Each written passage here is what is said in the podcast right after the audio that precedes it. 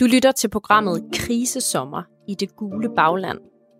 Dansk Folkeparti er i krise. Efter to valg i frit fald er de ved at blive overhalet af nye borgerlige meningsmålingerne. Flere byråder har forladt partiet, og enkelte kritiske røster tror ikke helt på, at Christian Thulesen Dahl er formanden, der kan vende skuden. Men hvad siger baglandet egentlig om, hvad der er gået galt? Hvad har vælgerne sagt til dem om, hvorfor de har forladt partiet? Og hvad mener baglandet, at Dansk Folkeparti nu skal gøre for at vende snuden opad igen? Det har jeg besluttet mig for at besøge den lille by Hjortkær for at finde ud af.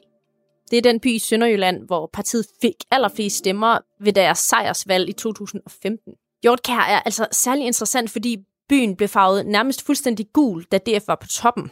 Så man nærmest ikke kunne undgå at støde ind i en DF-vælger, hvis man kom et smut forbi byen. Men nu er det anderledes, og det er det altså også i Hjortkær, hvor andelen, der har stemt på partiet, er faldet. Men hvorfor? Jeg er taget til byen for at tale med vælgerne, og med to byråder om, hvad der er sket og hvad der skal ske nu. Og om Christian Tulsendal nu er den helt rigtige til at sørge for, at partiet kommer op igen. Hvis man vil tale med nogen i Hjortkær, så skal man bare tage hen til brusen. Her kan man tanke sin bil, og man køber ind. Og det er her, alle kommer forbi i løbet af dagen. Og derfor kan man være næsten sikker på at møde nogen på parkeringspladsen. Det virker som om, det er her folk ofte mødes, både unge og ældre, og man kan få fat i alle slags mennesker, der kommer forbi. Der er et skilt, hvor der står, at man kan få to hotdogs for 25 kroner. Det er der flere, der benytter sig af. Der er blomster udenfor, og der er godt vejr i hjortkær. Så jeg har en klar forventning om, at øh, så længe jeg står foran brusen, så har jeg stillet mig det rigtige sted for at komme i snak med folk i hjortkær. Må jeg spørge dig om noget til Radio 4? Ja, Hvad hedder du? jeg er i Preben. Bor du her i Hjortkær? Ja, Ved du, hvem det her er? nej. Nej, det gør jeg ikke. Hvad hvis jeg siger, det er Pernille Vermund? Hvor hun her okay. Nej, det gør hun ikke. Nej. Hun har været opstillet her for Nye Borgerlige. Nå, Hvad, hvis, hvad så med det her? ja, det ved jeg nok. Det ved jeg nok, han er.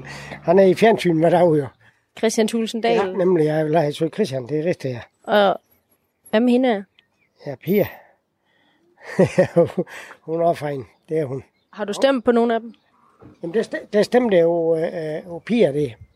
Det gør jeg. Kunne du finde på at stemme på dem igen? Ja, jamen, altså, når jeg, når jeg først begyndte at stemme og, og igen, så, så blev jeg ved med at stemme den samme. Det gør jeg. Det der med at hoppe fra det ene til det andet, det gør jeg ikke. Hvad arbejder du med?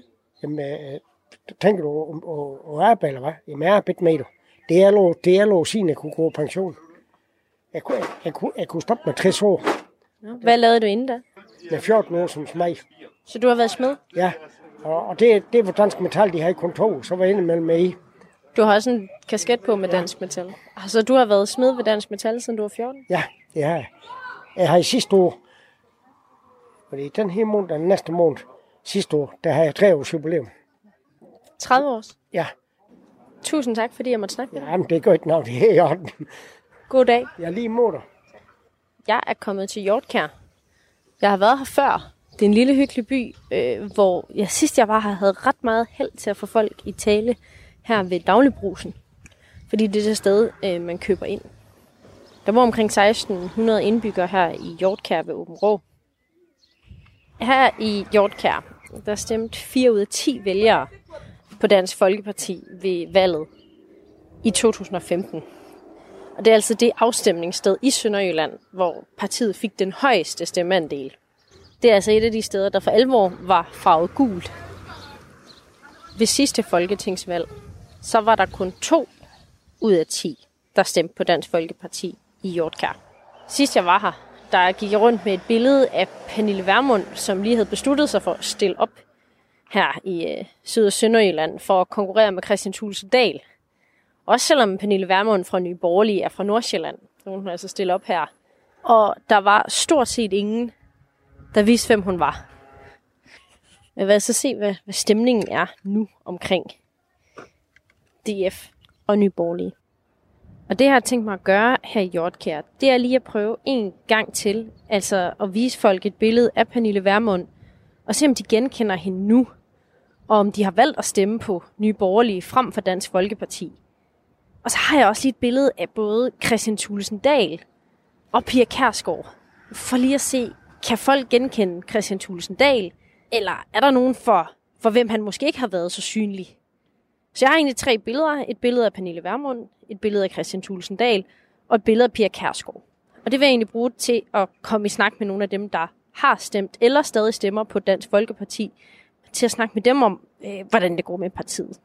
Og så har jeg også inviteret mig selv på kaffe hos to byrødder fra Dansk Folkeparti, der, øh, der bor 500 meter væk her fra husen, hvor jeg står faktisk.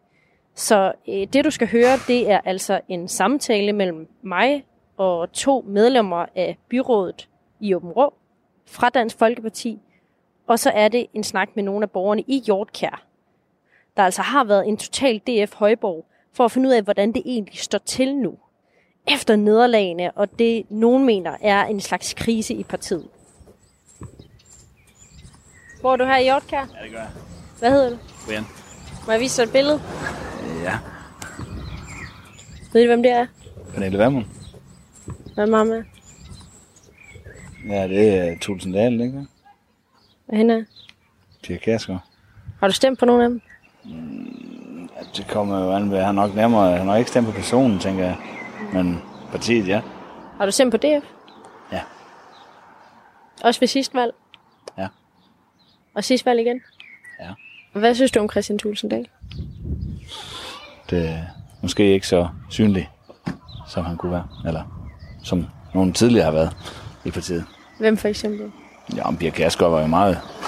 Øh, så man jo meget i medierne, så kunne man være enig eller uenig i hendes holdninger. Øh, indimellem, hun havde jo også nogle gode synspunkter. Nu ved jeg godt, nu hentyder man jo rigtig meget til udlændingepolitikken, men, men der var jo også rigtig meget med varme hænder og, og sådan noget med Pia Kærsgaard, så var hun jo ret fremtrædende. Det har han måske manglet lidt.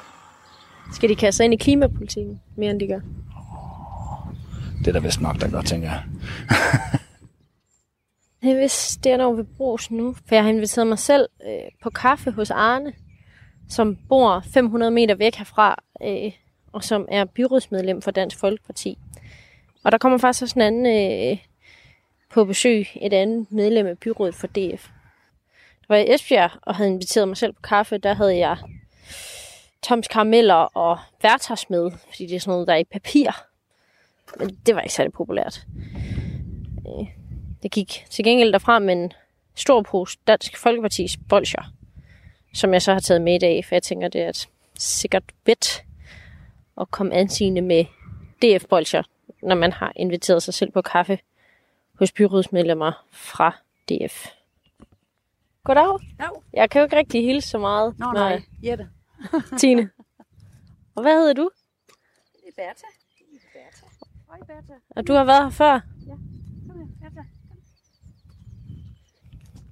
Hallo? Er din hund inde? Ja, det er den. Nå, bare den ikke blev forskrækket. Der kommer med Bertha.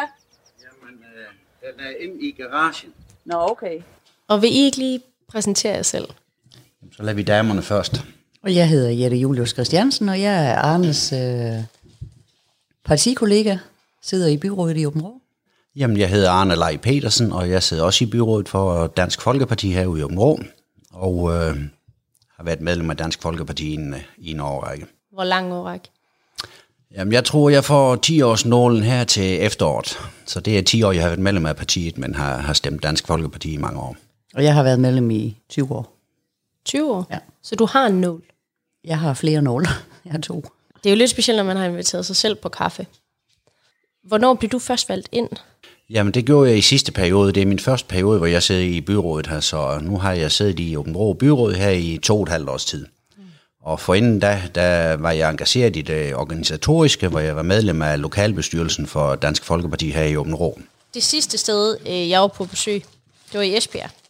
Og der havde jeg tænkt, at jeg ville tage Vertos og Toms karameller med, fordi de var pakket ind. Men der var ingen, der spiste dem. Du skulle garanteret have haft vores gode Lakrids. DF-bolcher med her. De, øh, de var gode som varmt brød. Og lakridspiber. Men det, det er sjovt, du siger det, Arne. Det er sjovt, du siger det. Og det er lige det, hun har. Nej, hvor fint. Hvor har du fået dem? Jeg har fået dem i Esbjerg. Hvor dejligt. Og jeg tænkte, nu går jeg ikke galt i byen igen. Her rammer du helt rigtigt, Tine. Det er helt sikkert. Og hvis man ikke lige kender Åben Rum, hvordan er sammensætningen i byrådet? Altså er det socialdemokratisk, er det venstre, og hvad for en rolle har DF spillet i det? Jamen, vi kan jo sige, øh, at øh, Dansk Folkeparti og, Venstre, de havde jo flertal sammen her ved, ved det sidste byråd her. Øh, og så har man jo fra borgmester Thomas Andresen, som sidder for Venstre, konstitueret sig bredt, og det synes jeg er fornuftigt. Men vi sidder fem medlemmer fra Dansk Folkeparti. Med en venstre borgmester. Og er det sådan, det skal være, synes I, at Dansk Folkeparti bakker op om en blå borgmester? Ja. Helt bestemt. Vi er et borgerligt parti. Det er i hvert fald min indstilling til det. Kan I huske, hvad I tænkte så, dengang Christian Thulesen Dahl begyndte at være meget tæt på Mette Frederiksen? Der var nogle fælles interviews, og der begyndte at være tale om, at de var lidt tættere på hinanden.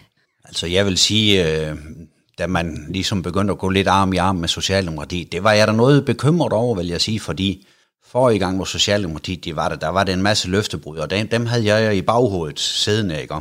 Hvad var det for nogen, for eksempel? Jamen det er blandt andet her, vi kunne se ved det sidste valg, der, der gik det jo 14 dage lige inden valget, så lige pludselig så meldte Mette Frederiksen ud, at jamen, nu gik hun sørme også lige pludselig ind for en permanent grænsekontrol, og så videre. Så gik der en uge lige inden valget, så sagde Lars Lykke det samme, og øh, der skulle heller ikke strammes eller lempes på, på, eller lempes på udlændingereglerne i hvert fald, og det, det har de jo gjort efterfølgende. Så jeg tror, det har været en god øh, lærdom for, for DF, og så se, det der det er ikke den vej, vi skal gå. Hvordan kan det være, du valgte Dansk Folkeparti, Arne?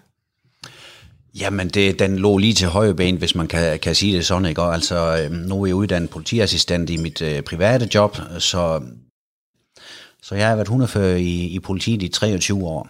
Og da jeg valgte øh, politik, har altid interesseret mig, men da jeg havde en snak med min kone om, at jeg ville ind i lokalpolitik, så vidste jeg også godt, det kunne koste mig mit job som narkohundefører. Og det prøvede jeg jo at holde fast ved i det første års tid, man kunne godt se med to fuldtidsjob, som det var, fordi jeg er også formand for teknik- og miljøudvalg, så det, det koster noget tid, at det kunne ikke hænge sammen længere, og så ville jeg hellere give min øh, plads til en, som kunne gå 100% ind for det. Så min hund er ude i garagen nu, den er kommet på pension, så det er fint nok.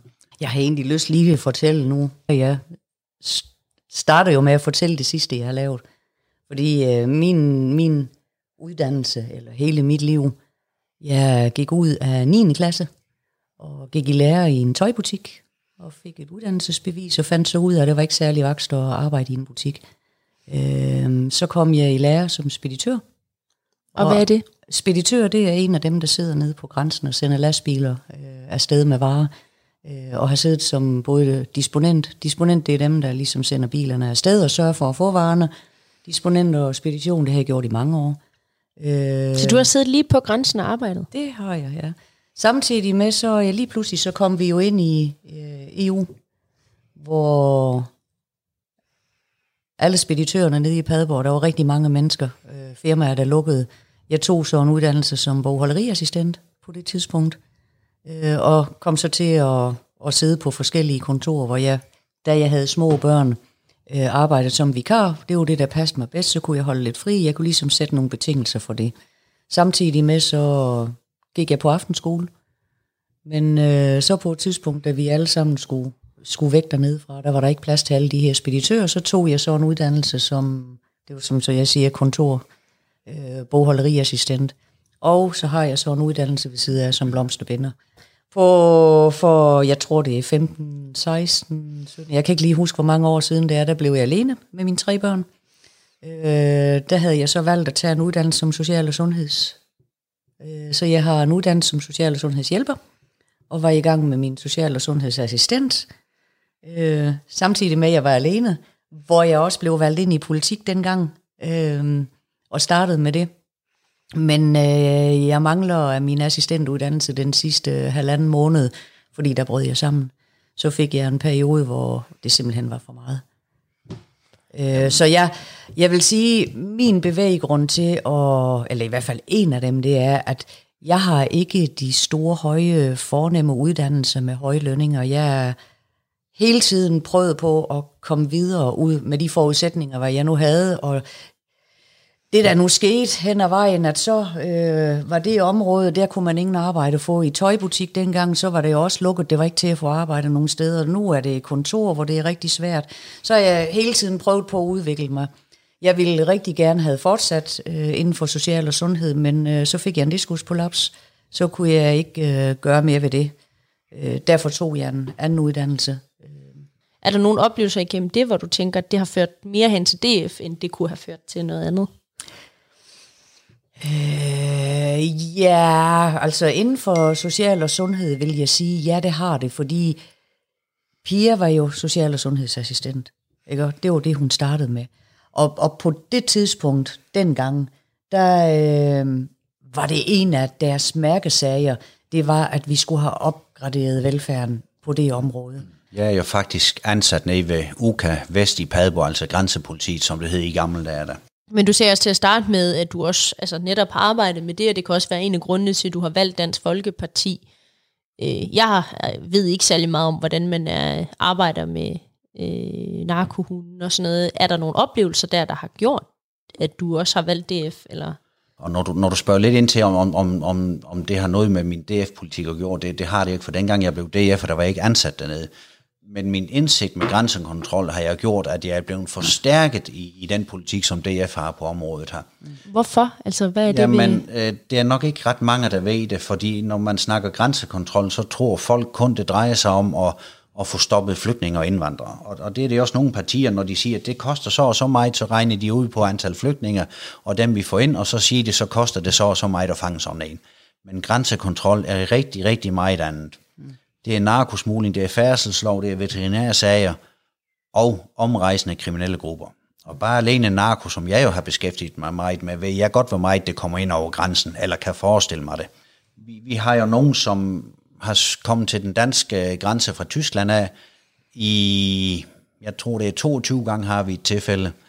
Og hver gang han kommer op og siger de berømte fire ord asyl, selvom vi kender ham, vi ved nøjagtigt, hvem han er, så kører hele møllen igen med indlogering, tolkeregning og til Sandholmlejen og Dublin tilbage i forhandling til det første land, som han søgte asyl i. Mm. Og det skal vi igennem hver gang. Og det er der ikke særlig smidigt.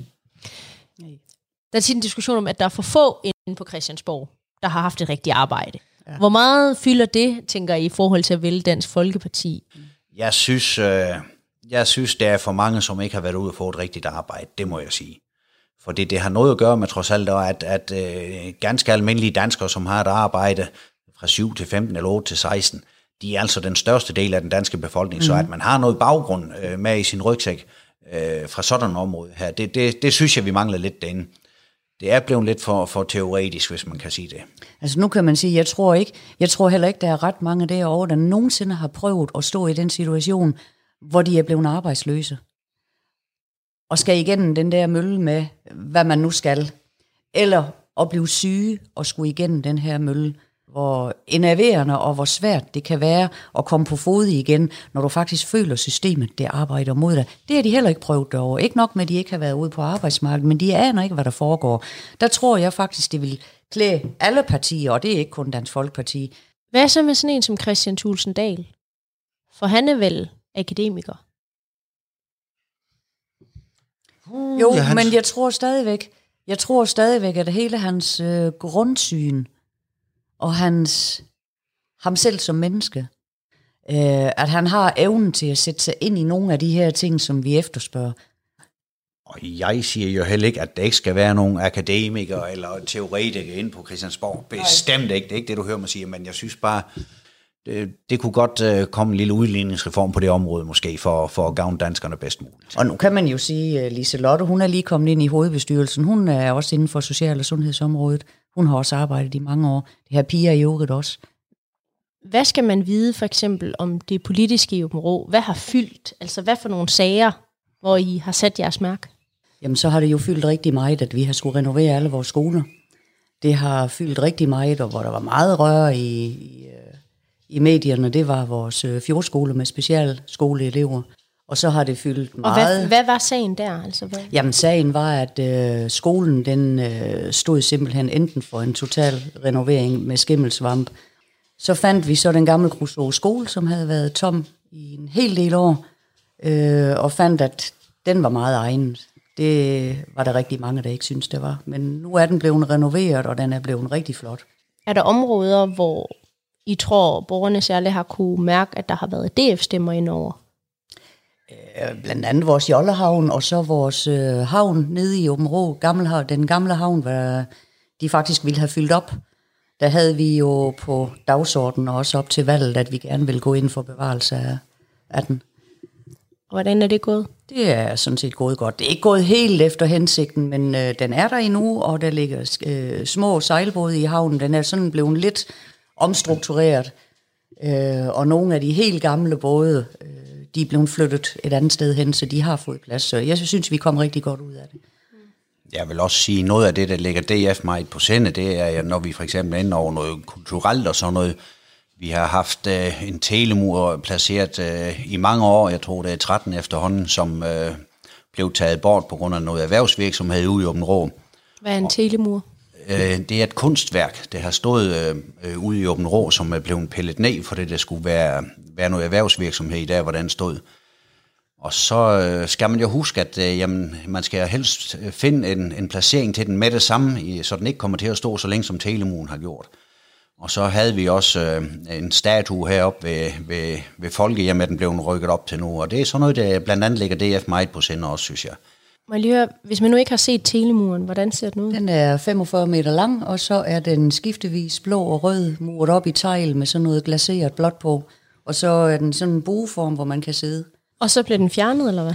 Ja, der var ikke plads til den mere, fordi der skulle bygges, og så valgte man at tage den ned med den hensigt og få den placeret igen, men vi kunne så ikke finde en ordentlig plads. Så nu øh, her på næste gang, vi har møde i kulturudvalget, der kommer den på, hvor vi så tager en endelig beslutning for, nu skal den altså hen, og der er der så selvfølgelig afsat penge til det. Og så det glæder vi os til at se, hvad vi kan finde ud af. Men det ligger mange folk på sinde, fordi det er en del af nogle varetegn, hvad Åben Rå har.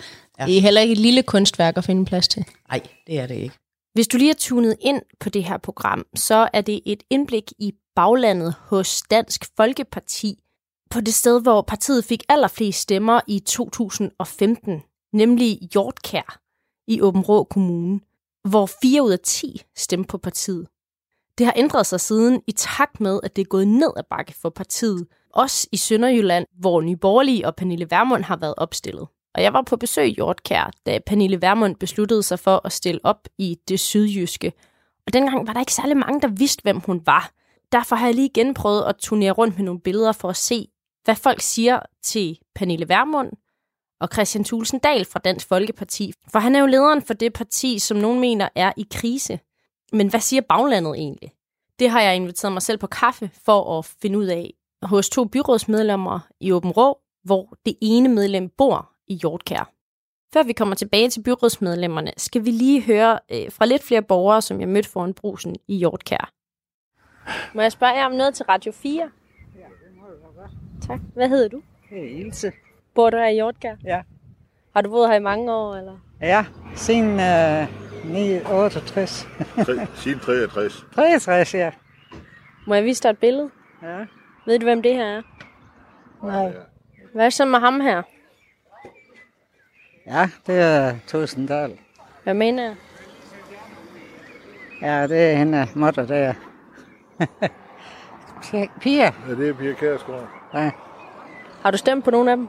Uh, en gang, ja. Hvem har du stemt på? Den begge to. Både Christian og Pia? Ja. Det, det er et par år, tre siden. Nå, okay. Hvem stemte du så på sidst? Jeg tror, det var Venstre. Hvorfor ikke DF? Jeg synes, at det gik sådan lidt i baggrunden.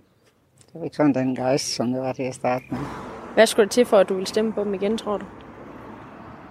De skal i hvert fald vågne op, og så blive lidt mere synlige.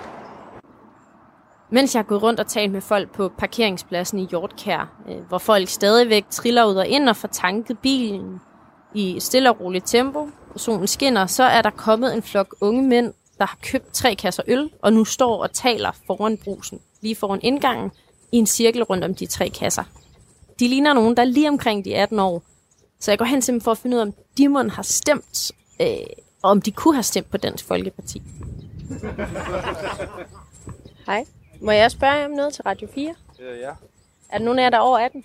Ja. Alle sammen. Alle sammen? Ja. Øh, hvad hedder du? Jakob. Hvad er det, I har købt så stort ind til? Nå, men det er egentlig bare fordi... Uh, skal jeg snakke rigsdansk egentlig? Du taler bare som du Det er egentlig fordi, at... Uh, jeg ved ikke, vi har sidst der var skolen her sådan noget, så inden vi slutter der. Vil du ikke lige fortælle, hvad det er, I har købt? Jeg fik her sølv bare. Hof? Ja. Og hvor skal I hen og fejre? Øh, nede på skole, nede på landbrugsskole i Gråsten. Nede på Landbrugsskolen? Ja. Er der nogen af jer, der har stemt til folketingsvalg? Ja, det tror jeg voldsomt, Margrethe. Hvad har I stemt på? Øh, med stemme Venstre. Liberal Alliance. Venstre. Og Nye Borgerlige. Hvad hedder du? Uh, yes. Er det første gang, du har stemt til folketingsvalg? Ja. Og øh, hvorfor blev det nye borgerlige? Jamen, jeg synes egentlig, det var dem, der øh, ramte mine synspunkter bedst. Øhm, og det var egentlig inden for flere punkter. De har en god liberal politik, synes jeg. Hvordan det? Øh, jamen, øh, både skattemæssigt og øh, så landbrugspolitik. Nu kommer vi jo ned fra landbrugsskoler. Så øh, egentlig deres politik, den rammer godt. Det var vi også, synes egentlig, er den rigtige politik i landbrug. Og ja, Hvad er nye borgerliges landbrugspolitik? Nye Borgerliges landbrugspolitik, jamen, øh, de vil egentlig gerne være med til at give os lidt mere frie tøjler. Øh, til at vi ikke skal igennem alt det byråkrati, som vi har nu her, og alle de regler og opstramninger, vi har. Og at vi egentlig ikke skal ligge og være nummer et hele tiden i EU med alle regler og opstramninger. Og hvorfor er det vigtigt, at man ikke skal ligge nummer et og ikke skal følge reglerne? Jamen, øh, altså følge reglen, det skal vi jo, og det gør vi jo også. Men øh, vores regel de er jo bare meget mere skærpet, som de er i mange andre EU-lande. Øhm, og det gør jo egentlig lidt, øh, det hele lidt konkurrenceforvridende. Så landbruget, er det den primære grund til, at du har stemt på nye borgerlige? Det er en, en god idé, Lart, ja. Så udlændingepolitik, den der heller ikke helt er vej. Hvorfor ikke det? Jamen, øh, jeg synes egentlig efterhånden, at øh, dem var det øh, lave ballader heroppe i Danmark. Det synes jeg, det skal være mulighed for at sende dem hjem. Jeg synes, jeg synes vi smider mange penge af det, det efterhånden. Kunne du ikke have fundet på at stemme på Dansk Folkeparti så? Dansk Folkeparti, jo, de har dog rigtig mange øh, fine punkter, men øhm, mange af deres, meget af deres egen politik, det synes jeg simpelthen, det er lidt for, for rødt til mig. Det er ikke liberalt nok. Hvem stemte du på, sådan helt specifikt fra nye borgerlige? Mm, Det var Pernille Vermund.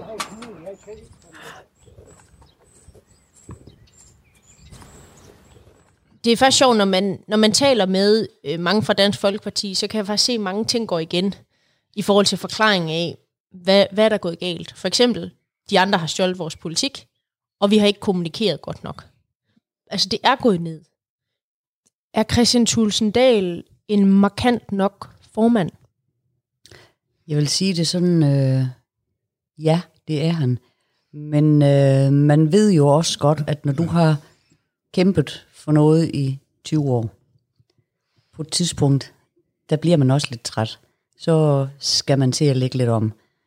Der skulle han måske have givet bolden lidt, ikke, ikke formandsposten, men han skulle måske have givet bolden videre til nogle andre, som kunne fortsætte med det, mens han så førte den her øh, store politik, som vi gerne vil have. Og jeg synes, det er fair nok, at man kan blive lidt træt. Jeg skulle, han, har, han, han skulle have bedt om hjælp. Han er et anstændigt menneske, og han er også et anstændigt politiker, øh, hvad der hele tiden prøver på at opføre sig ordentligt. Men, men, men han, han er også meget inde i alle tingene, tænker dybt over det, og kan være lun, og han kan være skarp, og han kan også godt øh, skære igennem, når det virkelig er nødvendigt. Du siger det her med, at han kan også skære igennem. Ja. Øhm, hvor har han bare de sidste par år øh, markeret sig? Øh, særligt. Jamen jeg tror, det er svært at opdage, fordi han altid har den der meget høflige tilgang til, at vi fører vores politik igennem og prøver så godt som muligt at komme ud af det med de andre også, altså til, til vi gør det på en anstændig måde. Så jeg, så jeg tror, han, han, han skærer igennem ved at være det der anstændige menneske, som han nu er, og politiker. Hvis man så skal nævne noget, hvor han har markeret sig, også selvom man måske ikke lige har lagt mærke til det med flashy overskrifter eller noget, hvad er det så bare sådan de seneste par år, hvor man siger, det er Christian Thulesen Dahl, der har markeret sig politisk der? Ja, nu stiller du et godt spørgsmål. Det er jo mange ting. Ja. Kan vi ikke vende tilbage? Hvis du, Kan vi ikke lige vende tilbage? På noget, noget mere mere eller sensationspræget, der, den kan jeg sgu ikke lige huske øh, på stående fod, men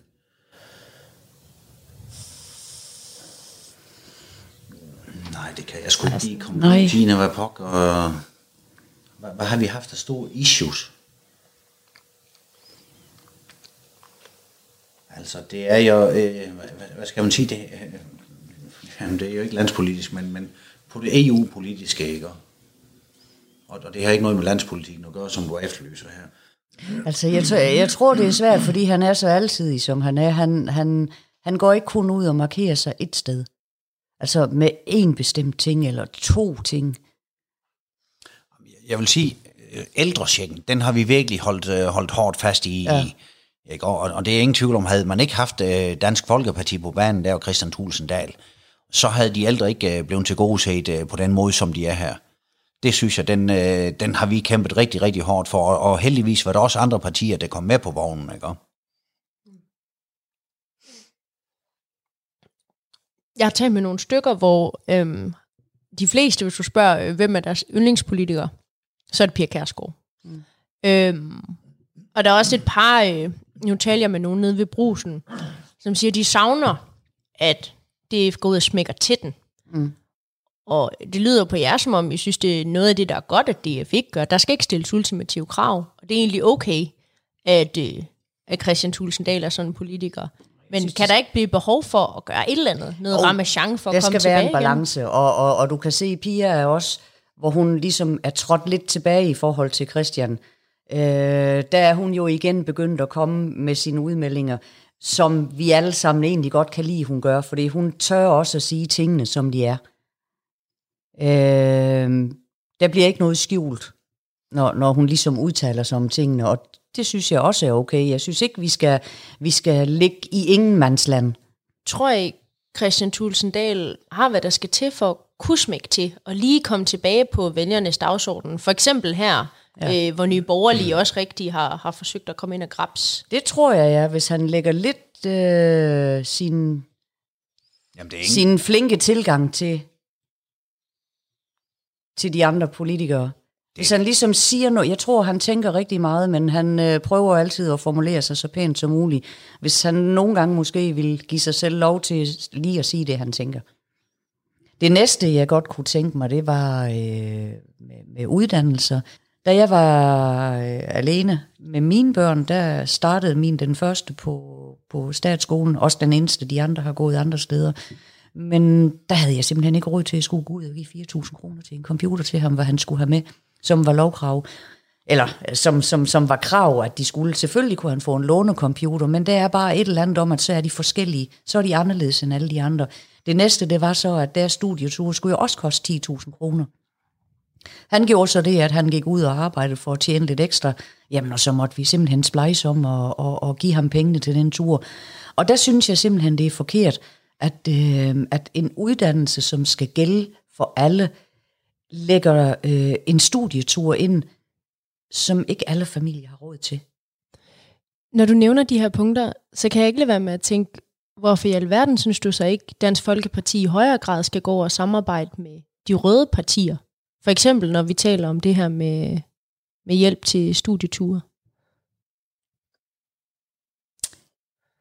Det kan de også. De, de kan også godt samarbejde om det. Men, men problemet er bare, at de er ikke så villige til at finde ud af, hvor skal pengene komme fra.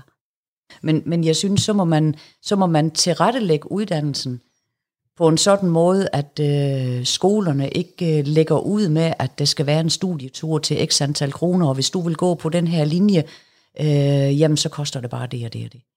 Skal Dansk Folkeparti gå efter at komme i regering med øh, for eksempel Venstre og Jakob Ellemann? Jamen, det, det lyder jo altid som en kliché, men, men øh, overordnet set, så bør man jo gå med i regering, hvis det er der, du kan få det meste af din politik gennemført. De må ikke være i tvivl om, set med mine øjne, at vi er et borgerligt parti. Det skal de altså kunne stole på. Øh, det flørten med Mette Frederiksen her, og, og hvis jeg må tillade mig at sige det, er, at, at hun ikke har holdt ord med, med, med de ting, hun har sagt, mens hun flørtede med os, og, og vi gik lidt i arm i arm med hende. Øh, det er slut. Det er træls. Det har vi prøvet. Mm. Jeg, jeg vil gerne sige, altså, øh, hvis DF var gået med i regeringen sidste gang, kunne det så have gået værre, end det er gået nu? Og det må vi jo nok ikke have, Tine. Det, det ville det nok ikke være. Men jeg vil da gerne referere SF med Willy Søvndal. Altså, han kom jo med nogle klare udmeldinger. Han, han ville, og han kunne. Og da de endelig kom i regeringen, så blev han udenrigsminister, og så så vi ikke ham ret meget på det landspolitiske område. Mm. Og SF, de sejlede agter ud. Der, der synes jeg jo, netop det viser, hvor farligt det kan gå være at gå med i en regering, bare for at gå med. Mm. Og det samme med Liberal Alliance. Anders Samuelsen blev ikke valgt ind igen. Mm. de led jo faktisk et større nederlag, end vi gjorde. En kæmpe losing til dem også. Og de gik også med. Så når man tager SF og Liberale Alliance og siger, hvad fik de ud af at gå med i regeringen? De fik ikke en pind ud af det, tværtimod. Nej. Og vi fik ikke meget ud af ikke at gå med i regeringen. Vi har i hvert fald fået et par ordentlige vælgerlusinger. Og det bliver da rigtig spændende at, at se til det kommende kommunalvalg, hvordan øh, kommunerne bliver skruet sammen med borgmesterposter og hist og pist. Ja. Men også til det næste folketingsvalg. For hvis Mette Frederiksen bliver ved med at have det lige så let, som hun har nu, så, så skifter det ikke.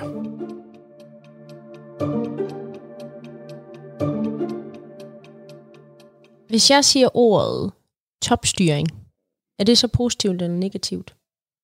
Det kan være begge dele. Hvis jeg må starte, jeg synes topstyring, det er alle, alle partier er topstyret. Der, jeg tror ikke, der er nogen, der er mere eller mindre topstyret end andre. Ser du Venstre også? Vi ser det jo også i kommunalpolitik. Altså, de sidder jo en hel række venstrefolk, som generelt, og det er i meget sjældne tilfælde, kan få lov til at stemme uden for gruppen. De aftaler også det hele, og er der nogen, der ligesom skærer ud, så bliver de også indkaldt til en samtale og får et gok i nakken. Og det, hvis, hvis ikke vi gør det, så kan du simpelthen ikke styre det. Og jeg mener, ikke DF, Dansk Folkeparti, er mere topstyret end alle andre. Og jeg tror også, der er behov for det. Jamen, jeg siger faktisk, det, det, det er positivt øh, til, til en vis grænse, fordi man kan jo godt huske dengang Dansk Folkeparti, de opstod, altså, der, der var man måske ikke så topstyret til at, øh, at starte med, og der var det jo nogle øh, DF'er, som kom i, i medierne og i fjernsynet, øh, fordi de kom med nogle, lad mig tillade mig at sige det, øh, temmelig mærkelige udtalelser, ikke? Og det var blandt andet på flygtningeområdet og sådan noget der, ikke? Og altså, vi skal Hvad stadig huske at være, var det? være menneskelige. Jamen, de skal satme ikke herop og sådan noget, ikke? Og, Og jeg synes, retorikken var for hård dengang. Ja. Ingen tvivl om det. Men topstyring gør jo også, at vores øh, hovedbestyrelse dog, de skal ligesom udstikke øh, overskrifterne, som de ser det. Og vi har jo også øh, nu haft en læring med de sidste to valg, vi har haft her, hvor Christiansborg og Christian Tulsendal Dahl har været ude i baglandet og snakket med lokalrådsformændene og sagt, hvad kan vi gøre anderledes? Hvad mangler I? De har jo så også gjort det, at øh, de har lavet en direkte kontakt til os med et sted, hvor vi kan skrive ind med alle vores ting, hvad vi gerne vil vide noget om, eller nogle forslag, hvad vi har, som så bliver behandlet derovre. Har vi brug for hjælp, jamen så skriver vi til dem, eller hvis der er noget, vi vil gerne vil høre deres mening om. Er, er det en særlig mailadresse, eller hvad er det, der Ja. er blevet oprettet der? Ja, det er det også. Og, Det og, og en person, der selvfølgelig sidder der, det er ikke kun en mailadresse, men det, det er en kommunikations... Kommunikationsmedarbejder, Medarbejder, medarbejder ikke? Og som man kan skrive ja. direkte til, og som sender nyhedsbreve ud rigtig ofte nu her. Man, man er ved at lave en ny struktur, som Jette er inde på her, med hensyn til hovedbestyrelsen. Øh, Skal der flere med ind i, eller skal man have nogle øh, møder forud for, så man har en mere direkte forbindelse ind til hovedbestyrelsen? For det, det er det, man har hørt på den øh, rejse, som Christian Thulesen Dahl øh, har været rundt i Danmark for her, der har man hørt, man mangler ligesom en tættere adgangsvinkel ind til hovedbestyrelsen og det.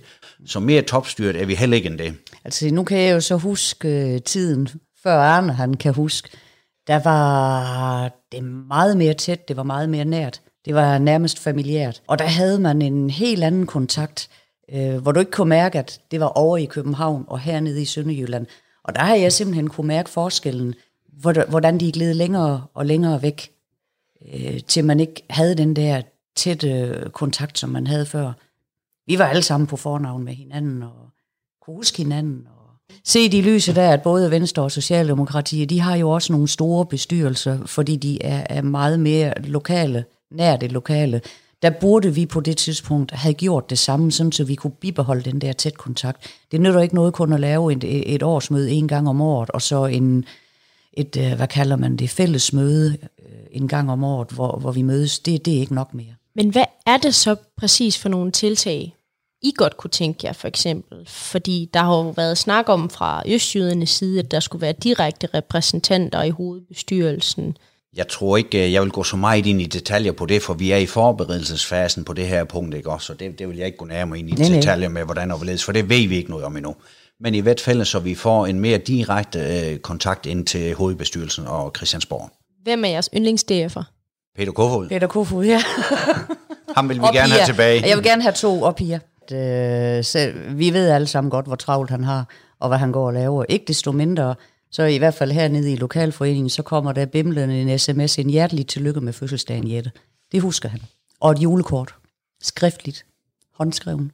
En af Peter Kofods gode venner, Anders Vistisen, Han har jo været lidt ude med riven nu her, Ja. og er blevet kaldt det stille oprørsstemme i partiet. Hvad tænker I om hans kritik af, af det, der er sket i partiet og styringen? Der er der ingen tvivl om, at han brænder for sagen i hvert fald. Det, det kan man ikke beskylde ham for anden for. Og så kan man altid diskutere, jamen, hvor meget af en diskussion, debat, øh, skal være internt i partiet, og hvor meget skal være ude i offentligheden. Og det skal jeg ikke gøre mig til dommer over her. Men øh, jeg er ikke i tvivl om, at øh, han er også en fremtidens mand inden for Dansk Folkeparti. Han var ude at sige, at øh, Dansk Folkeparti måske skulle have stået mere fast omkring den tid, hvor der gik flygtninge på motorvejen. At Dansk Folkeparti simpelthen skulle have været klar til at rive tæppet. Er det noget, I er enige i som en af grundene til, at... Altså nu øh, kan jeg huske tiden, jeg stod, jeg boede i Røde Kro på det tidspunkt, og jeg stod faktisk ude på motorvejen i Røde Kro, da de kom der. Og på det tidspunkt, der synes jeg simpelthen også, det var ganske forfærdeligt, at de bare fik lov til at gå. At der ikke var nogen over fra borgen, der kunne se, at det her, det var et kæmpe problem. Politiet eskorterede dem, til der ikke var nogen, der sagde, det her, det skal stoppes, de skal simpelthen på en bus, og så skal de væk derfra. Jeg er meget enig i det, fordi øh, jeg kan sagtens, sagtens forstå, at, at, at mennesker er den ene eller anden årsag, om de er flygtninge, om de er migranter, eller hvad de er, om de er blevet forfulgt og vil op og have et bedre liv, eller om de bare vil op og have et bedre liv, det kan jeg sagtens forstå. Mm. Og, øh, og jeg synes også, det var... Det blev ikke klart særlig godt, at de fik lov til at gå den vej op ad grænsen der, men man var jo ikke forberedt på det, så det skal jeg heller ikke sidde her og spille bagklog på, hverken fra politiets side eller fra politikernes side, men det blev ikke løst særlig godt i hvert fald. Der er mange analyser af, hvordan det går op og ned i showbiz. Hvorfor tror I, det gik så stejlt nedad her ved det sidste par valg for Dansk Folkeparti? Jeg tror, hvis jeg lige må vende tilbage til den i 2015, der jeg tror slet ikke, den kostede os noget som helst. Tværtimod, fordi vi var jo nogen, der satte spørgsmålstegn ved nogle af de ting, som Jette også har, har valgt her. Altså, det er, det er tiden efter, vil jeg sige. Og, Hvad er der sket? jamen, vi Men har... der er ikke sket noget, det er nok det, der er galt. Nej, men vi har, man kan sige, vi, vi har jo mere eller mindre inden for, for et år eller to blevet ramt af en perfekt storm, kan man sige, ikke? Og, øh, liberal, eller slutter vrøvl Nye Borgerlige er kommet til, og vi må sige, til DF stod for tjeneste, altså den grænsekontrol og udlændingekontrol, vi har i dag, det skyldes efter min mening en og alene DF. Mm. Nu kommer øh, Nye Borgerlige til, men den skyldes en og alene DF, og det synes jeg måske heller ikke, vi har høstet nok kredit for. For vi øh, som DF-parti har der om nogen flyttet Venstre og Socialdemokratiet i den rigtige retning. Hvordan kan det så være, at det ikke er gået op af i stedet? Ja, det gjorde de også til, en vis, øh, til et vist tidspunkt, og så tror jeg, at Socialdemokratiet og Venstre, de har fundet ud af, hov, øh, DF, de har sgu virkelig fat om Nellens råd her, og det er ingen af dem, der mener det, så, så, Og så tror så jeg godt også som nok- DF mener det. tror jeg også nok, at det har hjulpet lidt af DF med mange år på bagen, at komme dertil, hvor de siger alt det der med den hårde, ultimative øh, krav, som, som normalt blev stillet, det, det, det fandt de jo ret hurtigt ud af, at det kommer de ikke så vidt med. Så han, det, det, man er blevet lidt mere sådan konsensussøgende og, og, og kompromissøgende, hvor, hvor Nye Borgerlige, de egentlig tog over der, hvor Dansk Folkeparti begyndte med de der meget kraftige udmeldinger, som, som, som vi jo så efterhånden fandt ud af, at det hjælper ingenting, for det, det, det kan du ikke øh, føre politik på, og blive ved med bare at komme med de her bastante meldinger. Har I talt med vælgere, der fortæller jer, at de har valgt Dansk Folkeparti fra? Ja. Hvad, hvad siger de? Jamen, de siger, at jeg er skiftet over til Nye Borgerlige, fordi at øh, DF, de er blevet for bløde. Jeg hører, når, når jeg hører det, og det, det gør jeg selvfølgelig også, så er det jo, de siger den der med, som, som er så velkendt, jamen I gik jo ikke i regering, I tør ikke tage ansvar. Du siger, de siger, I er blevet for bløde. Er I blevet for bløde? Det synes jeg jo ikke, vi er. Vi er måske bare ikke gode nok til at formidle. Jeg synes øh, bestemt ikke, vi er, vi, er, vi er blevet for bløde. Altså vores retorik, hvis man går helt tilbage, hvor vi havde nogle af, af, af de der i partiet, som blev set fra af gode grunde, vil jeg sige. Ja.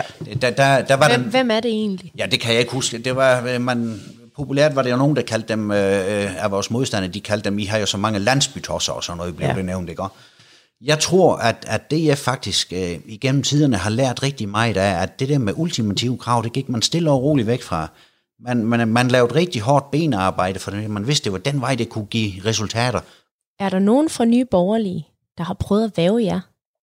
Og ja. hvad? Ja. Og væve jer? Ja. Og Ja. spørge, om vi vil flytte parti. Ja, det er der. Er det for nylig? Ja.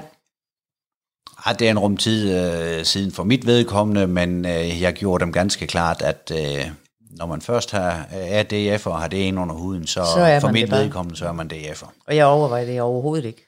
Tror jeg, der er flere, der kommer til at skifte derover af? Ah, jeg er lidt det. bange for det.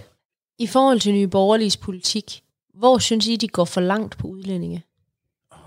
Jamen, det er igen svært at, at bedømme deres udtalelse, for, for hvad ligger til grund, når de, når de siger nogle ting, men, men øh, det er jo ingen tvivl om, de er hårde i retorikken, og det er også en helt stra- klar en strategisk plan, de lægger, for hele tiden, de vil overrule os. Mm. Noget, jeg har lært øh, igennem de senere mange år, det er øh, at bruge rigtig meget tid på, når jeg kommer med en eller anden kommentar, en status, en opdatering, hvad du vil, øh, hvad det har drejet sig om integration, indvandring, øh, fremmede, der kommer til landet, og altid forklare, og husk nu, når jeg skriver det her, så gælder det ikke alle sammen. Det gælder dem, der kommer hertil Jeg synes... af øh, egen frie vilje, som ikke har lyst til at arbejde, som egentlig har fundet ud af, at Danmark er et godt land. Øh, de gider ikke at være en del af os. Øh, de må ikke færdes sammen med os.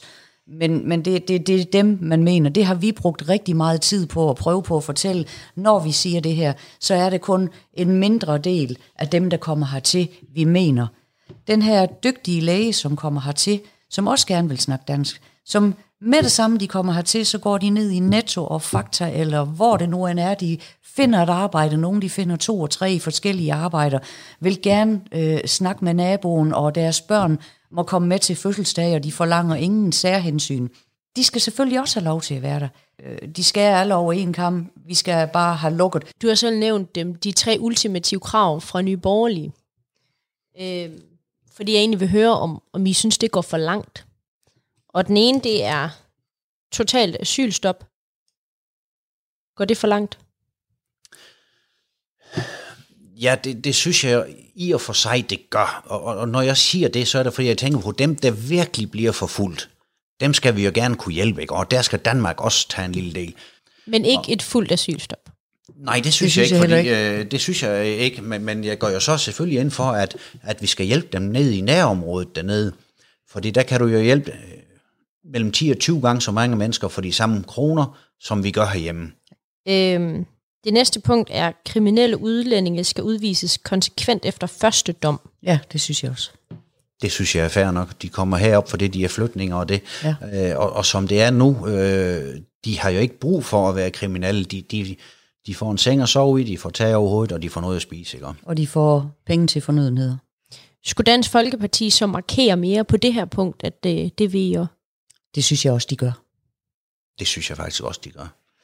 Det sidste punkt er, at øh, udlændinge skal forsørge sig selv. Det ved jeg, I er enige i. Men pointen i punktet er, at man kun skal have ret til at få nogle former for offentlig forsørgelse, hvis man er dansk statsborger.